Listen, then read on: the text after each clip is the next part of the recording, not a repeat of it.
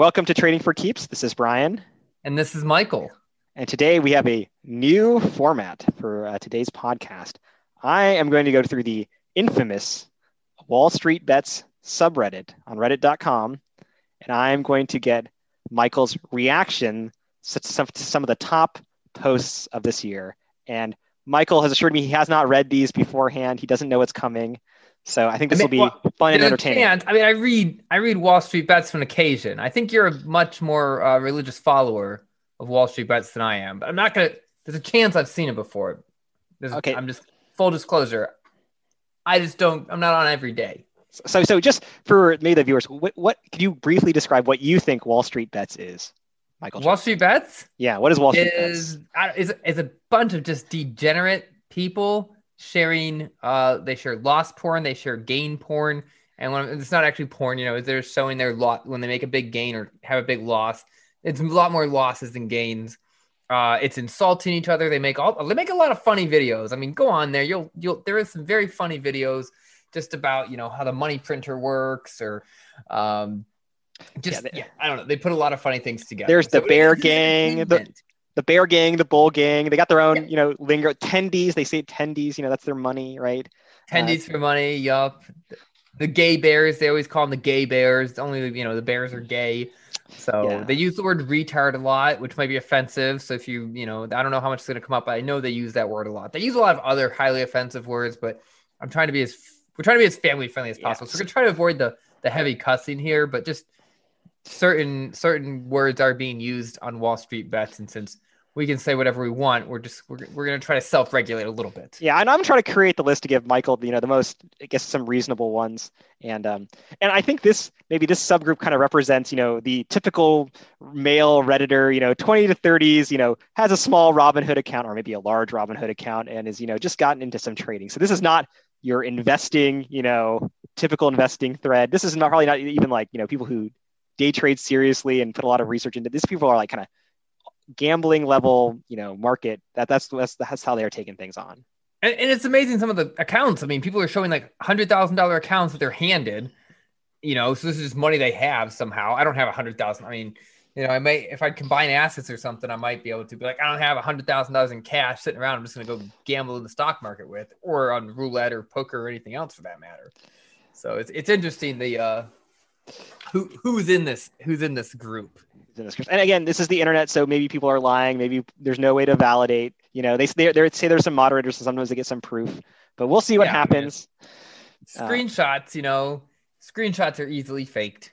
Yep.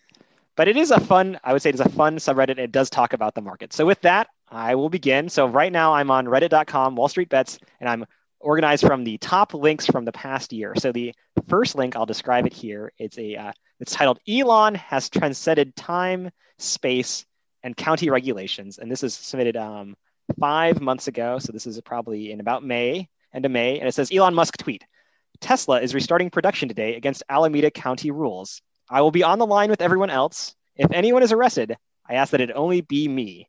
This is uh, May 11th, 2020. Um, and then the the first comment on Reddit is literally can't go tits up. So what do you think of Elon Musk's tweet and the comment? I actually I had actually seen this tweet before because it was it was big news when it happened. I mean, I don't know. He, he's just he's being a rebel for being this being you know for the sake of being a rebel. Uh, I know this is when there was a lot of uh, COVID nineteen, you know, lockdown restrictions and everything else. He, you know, he wanted to deliver. That's been the whole. That's been the whole battle, right? That's been the, the American battle: economy versus uh, safety. And um, he said, "We're going to go with the economy. We're gonna we're gonna make economic output." Given you know, a Tesla factory, you should be able to socially distance to a certain extent there. You know, you know, there's so many robots and everything. So I, you know, I, I think the more the tweet was just uh, to draw publicity, I think it was more of an "I dare you." I think he was basically daring, uh, you know, people to come and arrest him, and, and really ch- trying to challenge authority. That'd be my best my best bet there. So it's funny. So I think Elon Musk kind of is maybe the um, the the people that a lot of the people in the Wall Street Bets look up to, or they idealize idolize Elon Musk. And it's funny, he loves to tweet, right? And he's actually got in trouble with the SEC for tweeting. And this is yes. one that you think if any other CEO said this or went on this thing, you know, that might do something to their stock price. But if you look at, I guess, Tesla's stock price since May, I think if you had invested that time, you probably would have done okay. Yeah, yeah, you would have been done phenomenal. I think Tesla Tesla soared. At uh, Tesla has absolutely soared since that time. It had splits and it even split. So, so May, what was that date? May what? May 11th, 2020. May 11th. It was trading at like 160.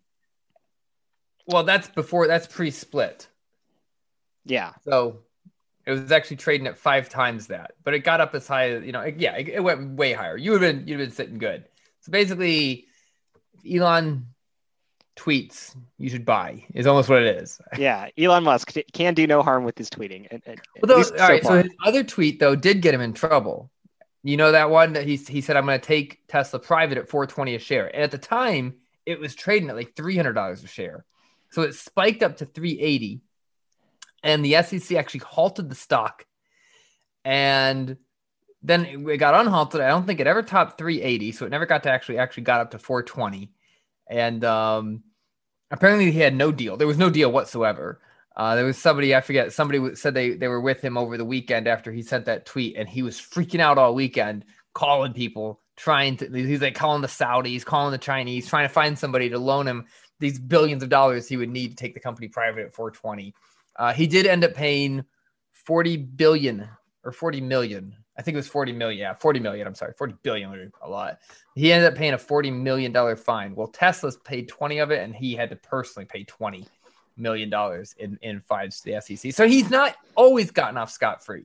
Yeah, he has a very entertaining uh, I think recent interview with Lesley Stahl, and they basically say like, "So who's controlling your tweets right now? Like, isn't like didn't the SEC tell you?" And he basically was like, mm, "I'm not a big fan of the SEC," and it just goes through the board, and everything's fine. Don't worry about it, kids. so it makes me wonder how how much uh, t- how much of Elon Musk's tweeting is, is really being monitored these days. And he also got in trouble, I guess, somewhat for the you know if you remember that that that Thai cave disaster and he, there was one of the divers. He made some comments about the diver. I mean, that got him into some legal trouble too. So Elon seems kind of a brilliant guy, but kind of a little all over there with the tweets sometimes. Yeah, but at the same time, I think almost you're at this point where you say, "Oh, well, at this point you can't take him seriously, right? Because you know he lies so much, so it's really on you." I feel like that we're at that point in, in time where now, if if you were to believe it, if you were to take action based off one of his tweets, uh, and like sue him for it or something, you could he could come back and say, you know, how much have I lied? Would a re because it's always the question is would a reasonable person make the same assumption? That's always the legal question, right, Mr. Lawyer? Uh, yeah, we use the reasonable person a lot. Though I, I don't know the specifics of the, you know relying on tweets. Go talk to your own lawyer about that. Don't rely on me. No, I'm just saying. You know, I just think I can see how somebody might uh, might not be able to get something over at this point because he just he lied so much. He you know liars are going to lie.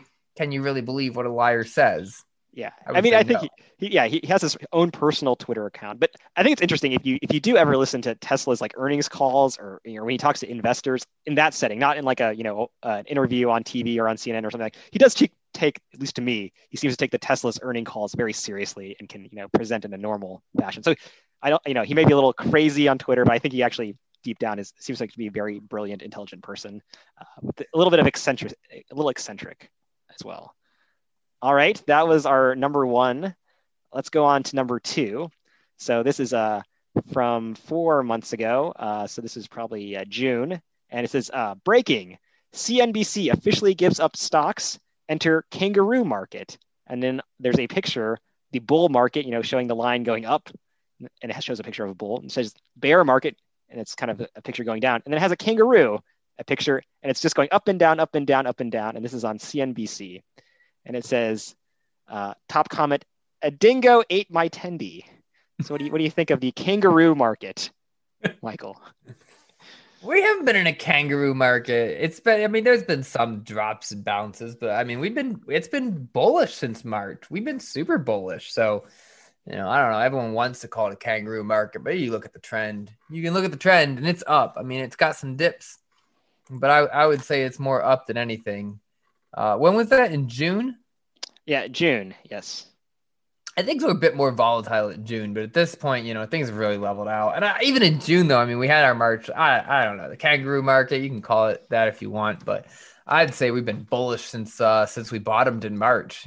Yeah, they always say, you know, what kind of shaped recovery are we going to have? Is it, you know, is it the U shape? Is it a W? There's this K, you know, part of us go up, part of us goes down. I, I think you can make a, sh- and you know those patterns, you know, you can, you can, they have all sorts of fancy names for flags and this and that. So I think you know I, I like playing Pictionary with lines too. Kangaroo, sure, why not? Kangaroo, uh, but yeah, I think ultimately though we're at a, a K shape. K shape is honestly what it is, where we've got some markets, some industries recover. Some of them have done better than others. You know, you look at something like solar. Solar energy has just done absolutely phenomenal. Um, you know, as some of the uh, some of the things from like you know the Paris Agreement are coming to fruition and whatnot. Um, and and other ones haven't. You know, resorts, casinos, um, hotels, restaurants, they're doing awful. And so that that's where they they're on this much lower slope. They're on this whole different plane. They crashed and kind of haven't recovered. Where you know you, you look at something like Zoom or even I don't know if you saw today Logitech. Logitech has blew earnings out of the water. They're up two or three hundred percent on the year. So, you know, it, it, depends on the industry. You know, there's winners and losers, and that's really what this uh, what this whole pandemic has has showed showed us in the market. You know, some places thrive. I mean, Google and Facebook and all of them, they they're going to make their advertising dollars no matter what. But that's right. That's right. Yeah, yeah. Valuations. Yeah, different industries. It, it reacts differently for sure. Okay. Um, how about here's here's another one. So um, this is a this is a graphical one, but it says you know what does 3.28 uh, million jobless claims look like versus the last 50 years of reports? And so the report goes from 1970 to now. And if you look at this graph, it's uh you know it does jobless claims, and basically if you look at the this is from April. Uh, this is like the, the, the line goes sky high, probably five times the, the, the next highest peak on the graph of uh, of uh, jobless claims. And the, the top comment was, um, everything is apparently priced in LMAO. so this I is mean, like that's, that's that's essentially what the market, you know, the market's been going, but the market has a buying a buyer that nobody else has ever seen before. The Fed.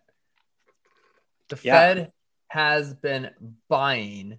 They've been adding so much to the balance sheet, and they can do it. They can when the when the Fed when the money printer is literally the number one buyer in the market, stocks are going to go up. Yeah, no, I, I think this is interesting. I think this is also a time when people were getting stimulus checks, which was I think also helpful, you know, and I think a lot of Americans like to spend their stimulus checks in the market. And um, yeah, like you said, bucks a pop. Come on, I mean, how much does that even come out to? Um, and I think also, you know, again, the stock market is not representative of all American business, like you like you said earlier. And so, you know, if you think that maybe some of the small and mom and pop shops go out of business, then maybe those larger companies, you know, take that business, right, and they get larger, and those are the ones being publicly traded. So, I think, exactly. I think there's a I think there's a lot of causes there, but I think it's it's interesting. You look at this enormous jobless claim, and if you said that in April, man, I'm sure you know that. I mean, I was there in April. This wasn't very long ago. You know, it looked pretty dire at that point, at least from the market. But then we had a very, uh, I guess, positive upswing. So. The current, I just pulled it up just to check it out. The Federal Reserve had prior to COVID had a balance sheet of four point two trillion dollars. All right, and it took, you know, all the years, the two hundred some odd years of uh, the you know a republic for it to get that high, and it is now at seven point one trillion dollars. So it almost doubled. It has almost doubled its balance sheet, and it's rising. It is absolutely rising. The Federal Reserve's balance sheet, which is basically what it's down, the money it's given out that's not gotten back. You know, you, I think uh, I just want to make sure everyone understands what the Federal Reserve's balance sheet is. You know, the Federal Reserve essentially just prints money. It's technically a private bank uh, with some, you know, it's regulated, but it's technically a private bank, and they just give out money. And the Federal Reserve can give out as much money as it wants it just has to kind of keep track of it. If it turns a profit, it goes to the treasury. It never turns a profit. Uh, and if it doesn't turn a profit, if it goes into the negative, it just sits on the balance sheet. That's what it does. It sits on the balance sheet negative. So right now, the Federal Reserve has negative 7.1, 7.2 trillion dollars. That's just there. That's just fake money that technically doesn't exist or does exist. I don't know. It's out there. People are working with it. So it's a it's a very bizarre system we work with. And then it's a, going on a rant here, but they call Bitcoin funny money. that's right. That's right. But if you really look at like what is behind the US dollar, nothing. Nothing's behind the US dollar. It is just there. So uh, I no, I, I agree with you. I think a lot of good points there. So okay, so I have I have another one pulled up. We can go funny or serious. Which which way would you prefer to go here? Let's let's let's go funny. Let's go funny. Okay, we'll go funny. I get I get very serious on these serious ones. Oh yeah. Okay. Okay. This is good. Okay. So um here it's it's a picture of a man. It's called economic scarcity. It says me colon buys ten thousand dollars of shares in a highly volatile market. Also me colon twenty five dollars for a shirt. Nope. Too expensive. uh, and then the uh, the top comment is, um, imagine how nice your Robinhood account would look like with an extra twenty five dollars in it, though.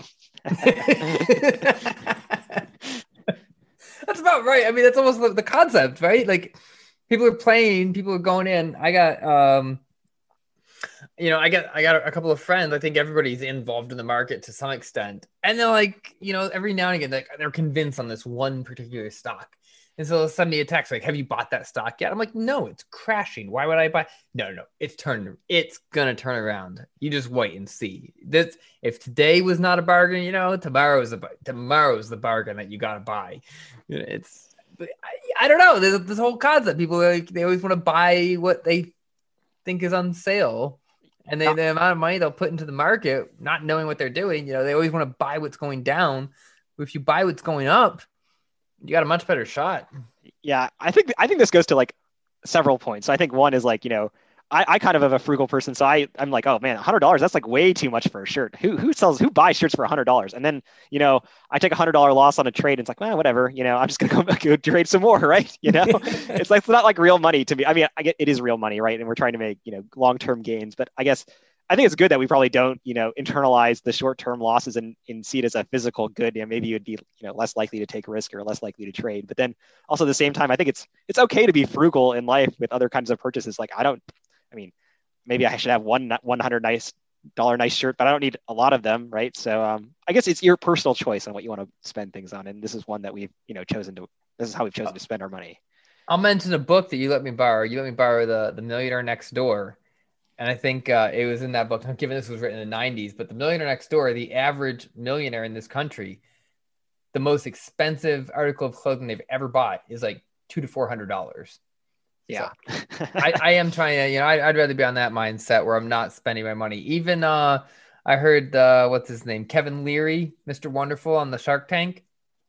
He's actually come out and said, you know, he goes, I will not go to Starbucks. I will not spend four dollars for a dollar or you know for a 35 cent drink.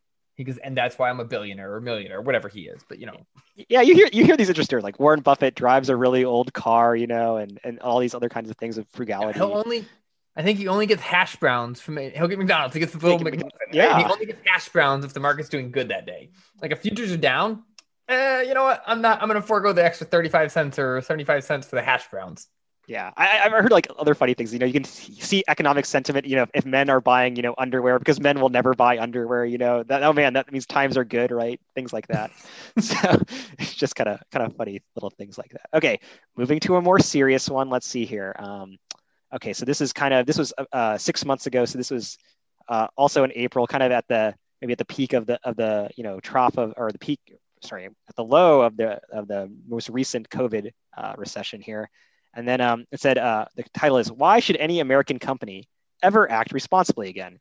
And the first, you know, and it goes on to say, What's the point of good corporate governance and fiscal responsibility? The companies that leverage themselves to the moon, did stock buybacks to hyperinflate their stock price, live on constant debt instead of good balance sheets, are now being, being bailed out by quantitative easing, free money to cover your mistakes. Why would anyone run a good business ever again? Just cheat and scheme and get bailed out later. And the top comment is you have to act responsible enough to become a large company, and then you don't have to be responsible anymore. Oh man, thoughts? You know, all right, we, we were we were just talking about this. Nikola, Nikola, right? Mm. At the peak, had a forty billion dollar valuation, more than Chrysler Fiat, more than Ford. Forty billion. They don't have a running vehicle hopes they, and dreams. I mean, they do not have a running vehicle. We don't know all the lies and truth, but we know certain things are. We know their CEO, Trevor Milton, came out and said, you know, we're all about responsible, renewable energy. We've got solar panels on our roof. They went and got the uh, took some satellite pictures. You know, uh, Hindenburg on their short report. fair. You know, you said you have solar panels. Let's just take a picture of them. There was no solar panels there. I mean, like this guy just lied and lied and lied. So I don't believe that even the small companies, because he made it big, they made it to be a 40, they're not at 40 billion anymore. I think they're like 5 billion, but still the fact that it's a multi-billion dollar company that eclipsed Ford and Chrysler Fiat and came from nothing and was built on lies. And even even Trevor Milton has, from what I can tell, has never, and he's the former CEO of Nikola, has never had a truly successful business.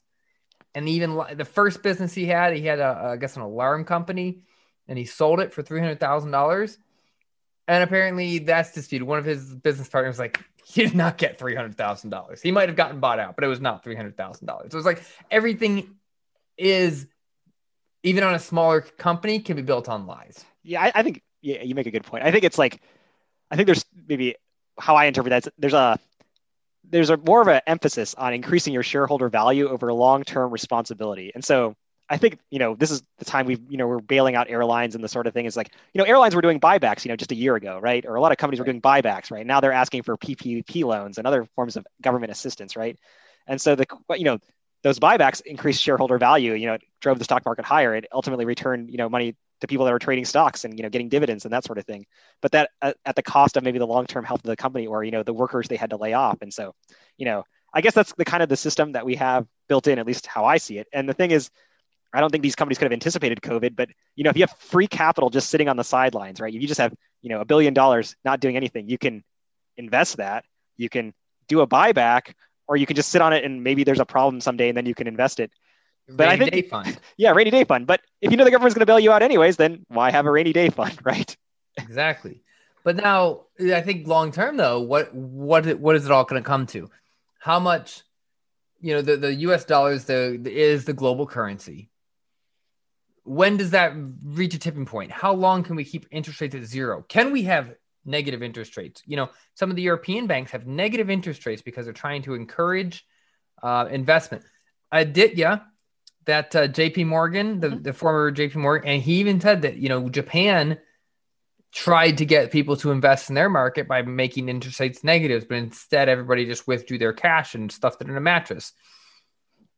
So what we have right now all right and also another another one of our guests. I love our guests by the way. We've had so many good guests. Absolutely. Uh, you know that have g- really you know got me thinking about different things. Um stephen uh the, the bitcoin guru he mentioned the you know the bitcoin standard. I, I read that book most of it. I'm well, i'm still working on it. I need to come back and forth. It gets a little dry but it's a good book. But you know I guess I didn't really understand the history of money until I read that book and, you know, how gold was the standard for the longest time and how when we were on the gold standard, we had, you know, a little bit better, you know, certain things were working really well. And I know right now, no, but, but nobody can see, you know, our, our, the people that are making economic decisions can't see past the next four years. Everyone's making decisions for the immediate future for trying to make sure that the, the economy is in the right place in two years or in four years we're not planning a decade out. We're not planning two decades out. And I think this is all really going to come and, and, bite us in the butt eventually. Um, I think the ramification ha- they're going to be they're going to be huge, and I don't think anyone's going to be able to see it. You know, it's going to be it's going to be all of a sudden a black swan event. But it's like, you know, I'll go back and I'm going to get a little political here. I'm going to say it's, like the pandemic.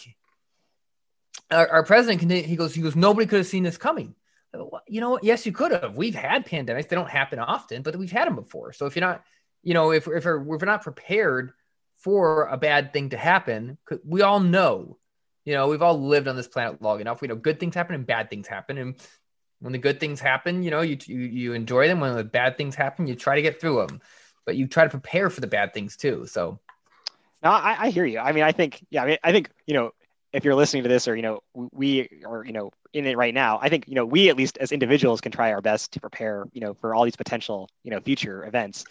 I, I think it's interesting. You know, Nikola, you know, I think they, I mean, I think they're rightly being punished by the market now. I mean, I think, you know, it, you can only do that for so long.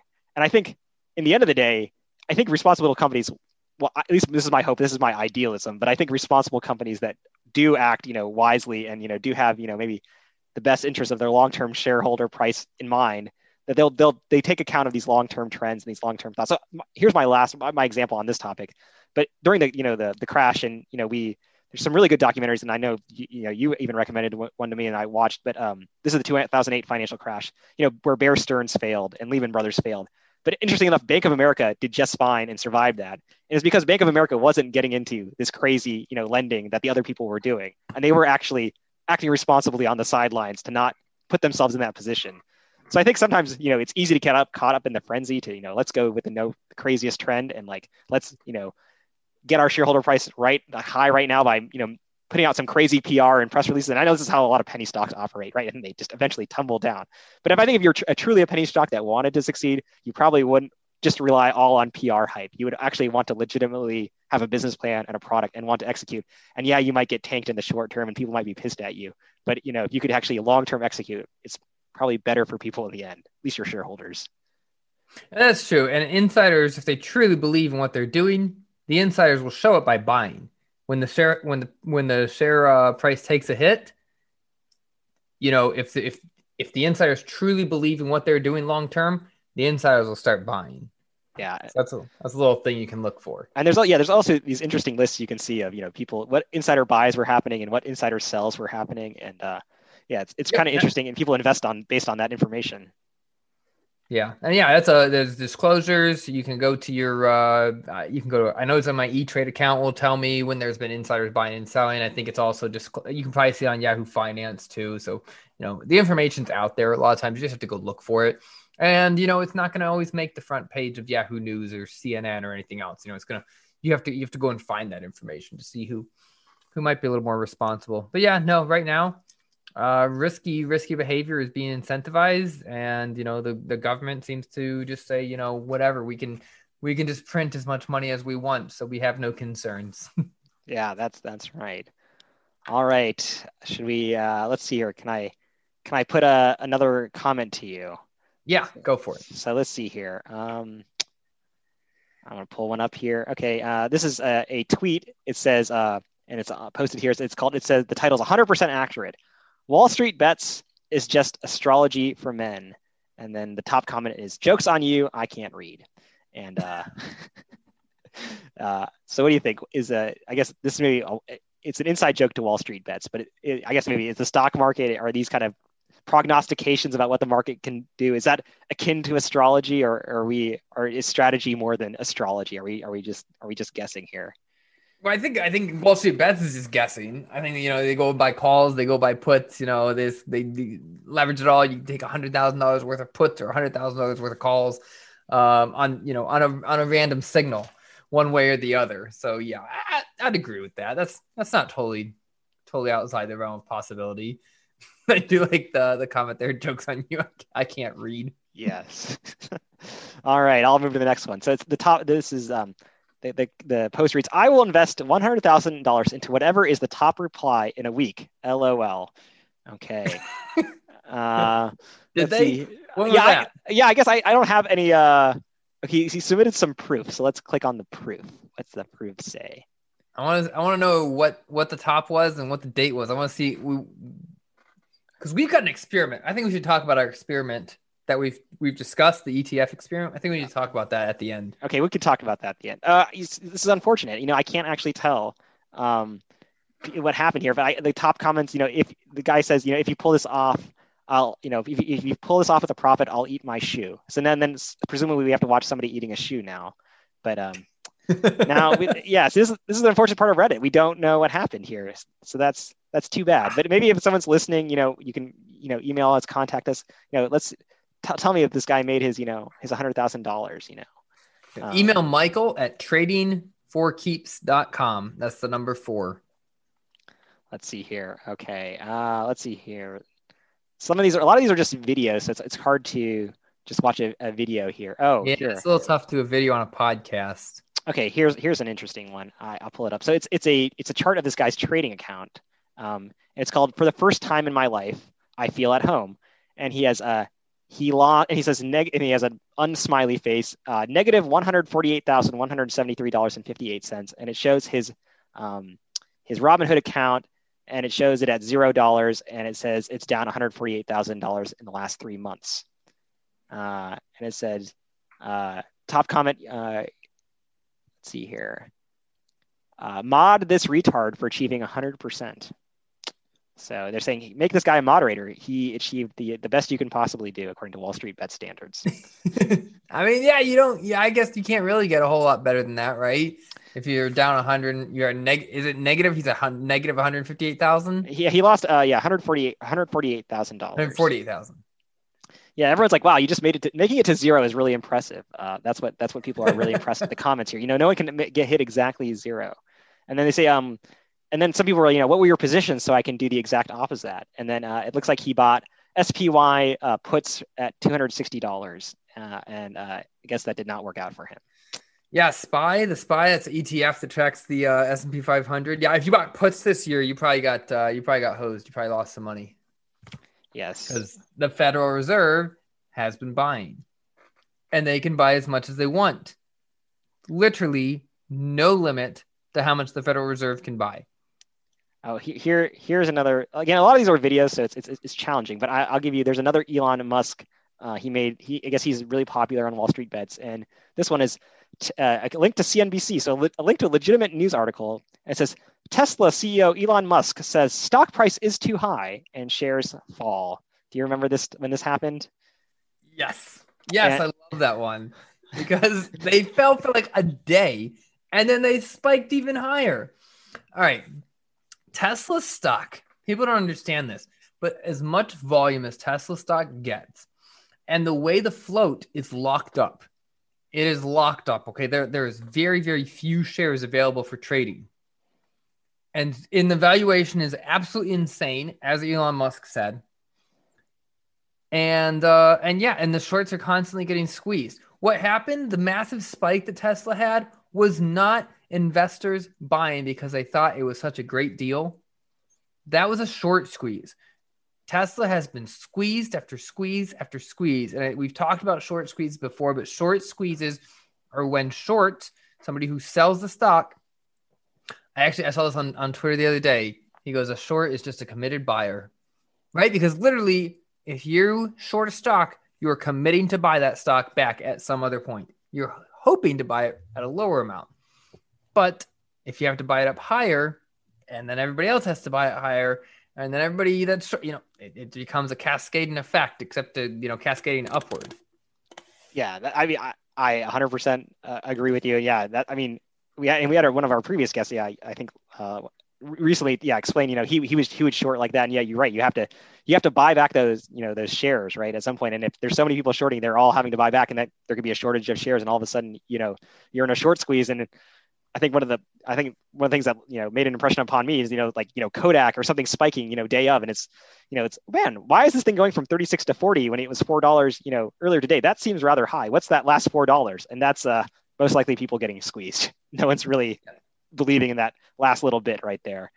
So the um, fact you know everybody everybody wants to come in short Tesla and Elon basically gave them an extra reason. They already already plenty of reasons to short Tesla, but he gave them an additional reason, and they all got squeezed.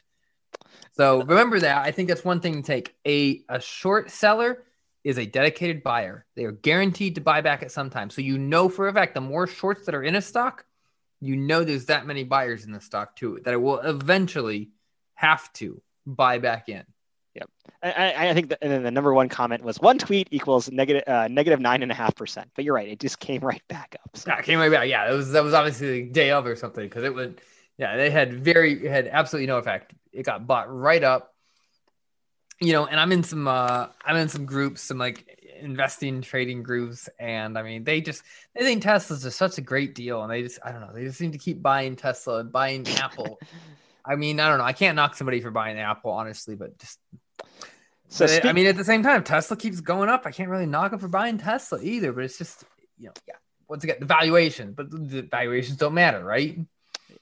Exactly. Oh yeah, I know you're right. I mean, we could talk about Tesla all, all day. But but speaking of Apple, you mentioned that. I'm I'm going to give you another uh, another post here.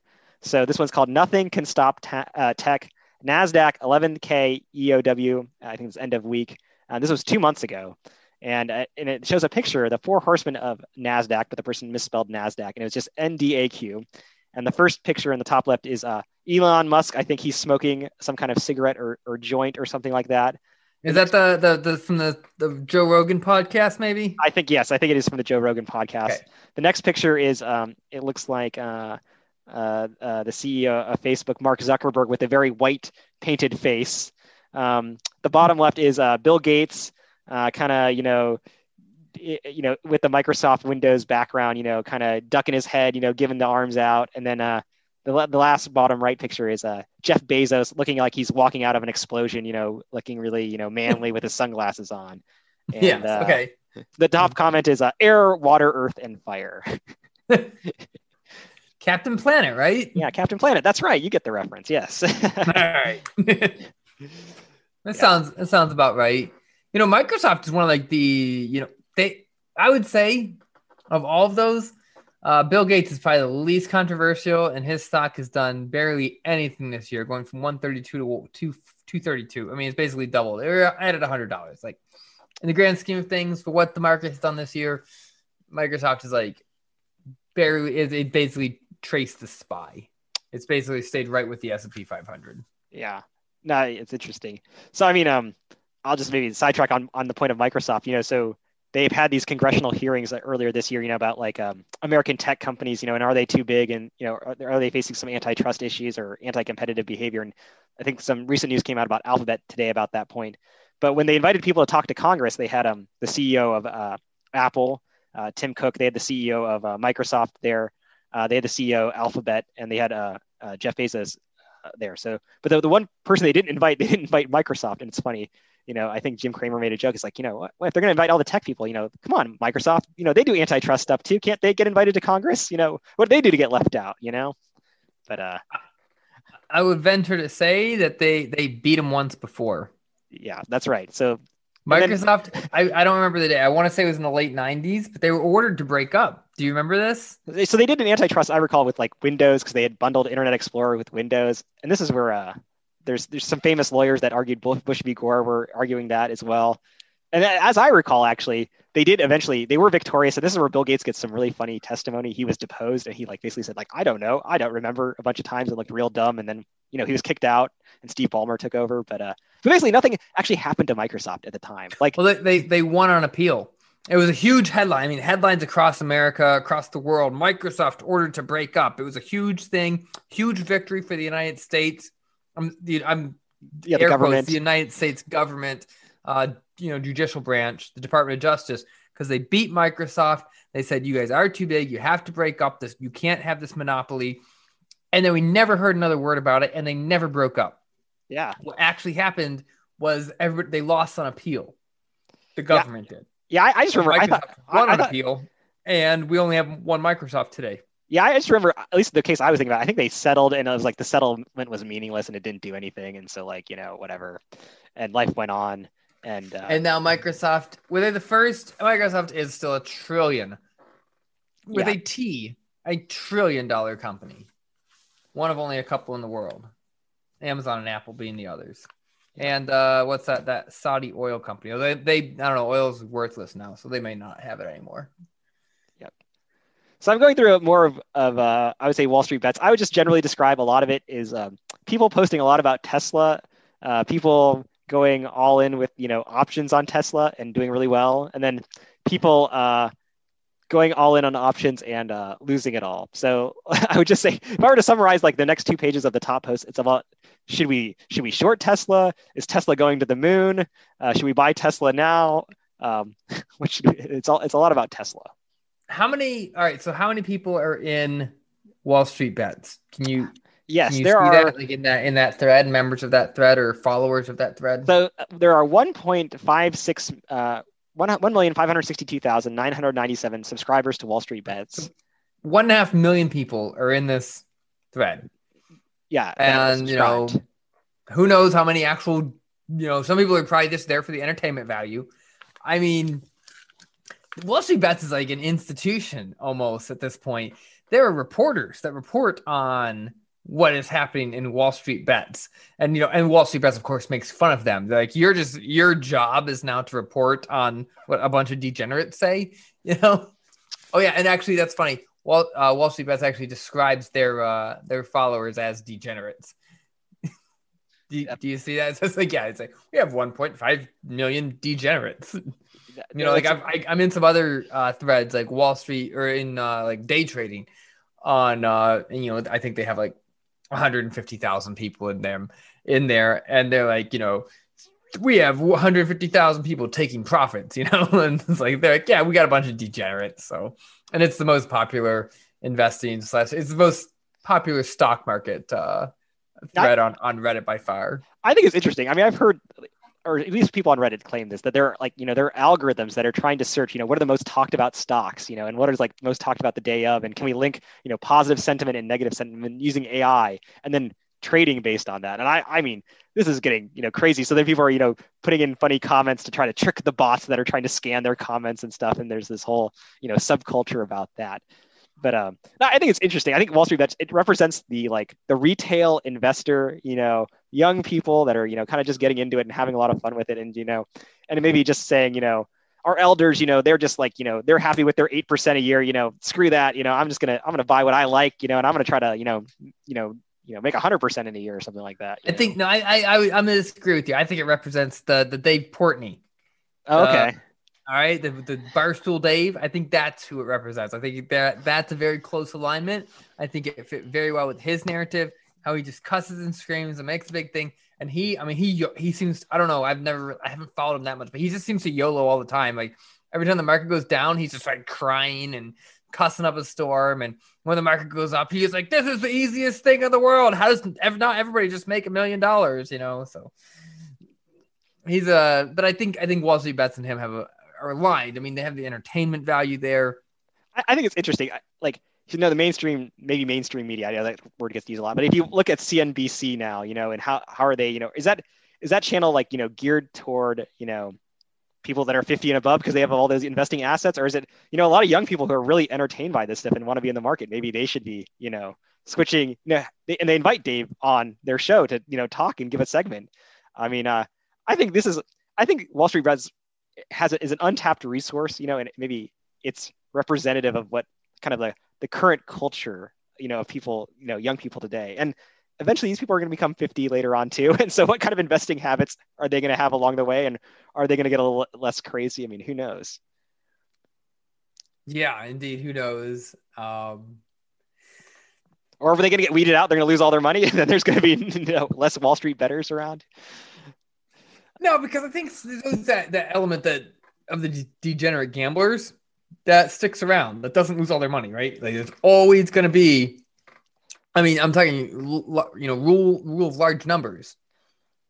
Event, you know, if you just if you if everyone just YOLOs, you know, all their money constantly on puts and calls and puts and calls, some yes, the vast majority, 98% are going to end up bankrupt, but you're going to have one to two percent by default, by rule of large numbers, that end up being incredibly, incredibly wealthy. And then, you know, we'll just watch them. And, and when you look at uh, 1.5 million people, you know, you can have a several, you can have several thousand with that on a 1% basis, right? Yeah. I mean, and so all of a sudden, as long as we have a thousand people to watch, 500 people to watch. We really just need like two or three. We need maybe 20 people on Wall Street Bets making money to keep this thing whole thing going. So I think the rule of large numbers will keep this thing going indefinitely. Yeah, I think you make a point. I think a lot of people might be just viewing for entertainment, right? They might be entertained by that 1% that's making all that money. They might be entertained by the guy who loses it all, but hopefully not the 1.5 million of people are not YOLOing their money every day. Maybe it's a smaller percentage of that that's doing that. I'm like, yeah, hopefully only 10%, but still an incredible amount of people YOLOing their, their entire life savings constantly into uh, into puts and calls. Sure. So so I think we're almost, you know, getting toward the end of our, you know, our podcast. I usually we usually end it with a question of the day, but do you want to end it maybe at the segment of you know our idea for you know the day you know our etf idea? Yes yes. Let's talk about the etf now i want to i want to put a caveat or just you know, just note that we have i just scheduled this week and we are going to be interviewing somebody that creates etfs that's his business. He actually helps he he has they ha, their business has their own etfs and they allow people to also create their own etfs i don't know what it costs. I don't know the process behind it we're going to ask him all of these questions. I'm not going to name drop right now just in case he cancels. So I don't want to sound like an idiot. Um, but we're gonna have somebody on that we can actually discuss some of these things with how to create their, our own ETFs.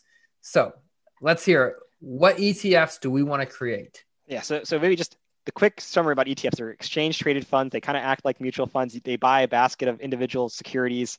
And so my wife was thinking about this idea actually, you know, so we are talking about socially conscious investing. So, you know, my retirement plan, you can buy basically, you know, I want to buy companies that are, you know, responsible. They treat their workers nice. They're good for the environment. They do good. You know, they're not, you know, they're not polluting. They're not emitting all this carbon. You know, they're not gambling. They're not sinful. They're not, you know, selling cigarettes. They're not killing people. That sort of thing.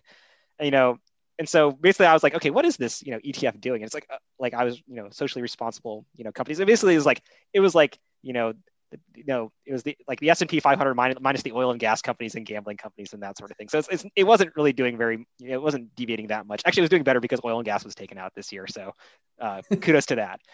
But it made me think, you know, over the long term, and you know, this is um, one of those things. You know, what if we made a completely sinful ETF? So instead of you know the good, you know, there's the good place, the good ETF, you know, the socially responsible one.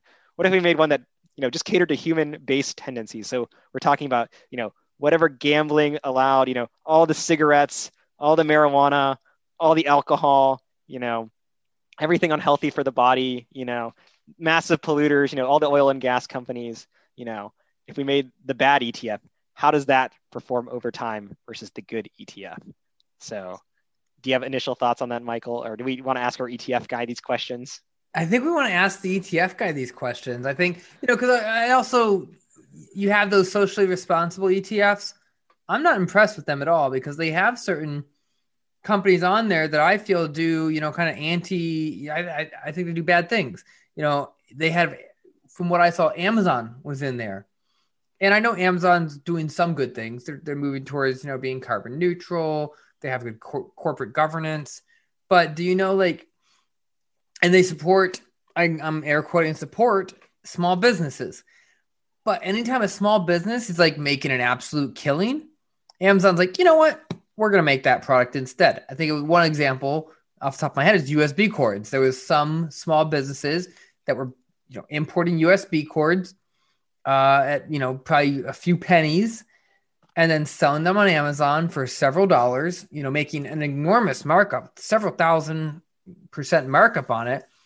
And Amazon saw this and they go, well, we can do that and we'll just undercut our competition who, you know, we're facilitating anyway. We can, you know, they they can control, you know, and it was basically predatory the way they put these small small businesses out of business because that small business had such a great idea. Amazon's like, you know what? You don't deserve to make that much profit. I want to make that. You know, yeah. if, if, anyone's going to make a thousand percent profit, we are. Nobody else. Yeah, I think there's a, there's a lot of reports about Amazon doing these kind of shady things with like page ranking, counterfeit goods. Like you know, there's these goods coming from China that are undercutting, so Amazon's promoting them, and then all of a sudden, the real company's getting all these negative reviews on their product, and you know, Amazon's doing nothing to stop that. And, and to your point, there have been people that have pitched you know they wanted to be acquired by Amazon, so they gave them all their information about their company, all their how their products work, and then Amazon's like, we're just going to reverse engineer it and you know and do it ourselves. And so I think you know, yeah, Amazon may contribute a lot to charity. And, you know, I love my one day delivery. I like getting my products, you know, the next day, you know, and they, I mean, they seem to pay Amazon warehouse workers okay, but I've heard, you know, some shady stories about that too, that like they don't let them go to the bathroom and some other things, you know. So, um, but yeah, I mean, how do we decide what goes into the good ETF? You're right. That's up to the deciders of the ETF to, to decide what that what that means. I, right? I think that's why we might have to actually design our own ETFs. So this can be a question for the ETF guy. Can we design our own ETFs? you know, I don't know how. Yeah. Well, we can. I know we can. What does it take? Can we design these two ETFs and then yeah, pit them against each other? Yeah, pit them against each other. You know, and you know, in those management fees, you know, if, if I make this great ETF idea, you know, will he give me a cut? I don't know. but you're free to steal this idea. I think this is a good, interesting experiment from like a oh yeah, yeah. scientific. If you steal it, please let us know. We'll just follow you instead of trying to set up our own deal. It sounds it might be expensive. I really don't like. Those are questions for. uh for our ETF guy. I'm excited to have him on. I think he'll be a good guest, though. Yep. Yep. Well, I think we've covered a lot of ground today. So, I mean, any last thoughts, Michael? No, you know, just remember you can't you can't fight. You know, they say you can't fight City Hall in the market. You can't fight the Federal Reserve. If the Federal Reserve is buying, you better be buying too. Don't short against, you know, the money printer. Oh man, I, totally agree with you, Michael. There, I think that that's a great ending point. And so with that, this is trading for keeps. I'm Brian, and this is Michael.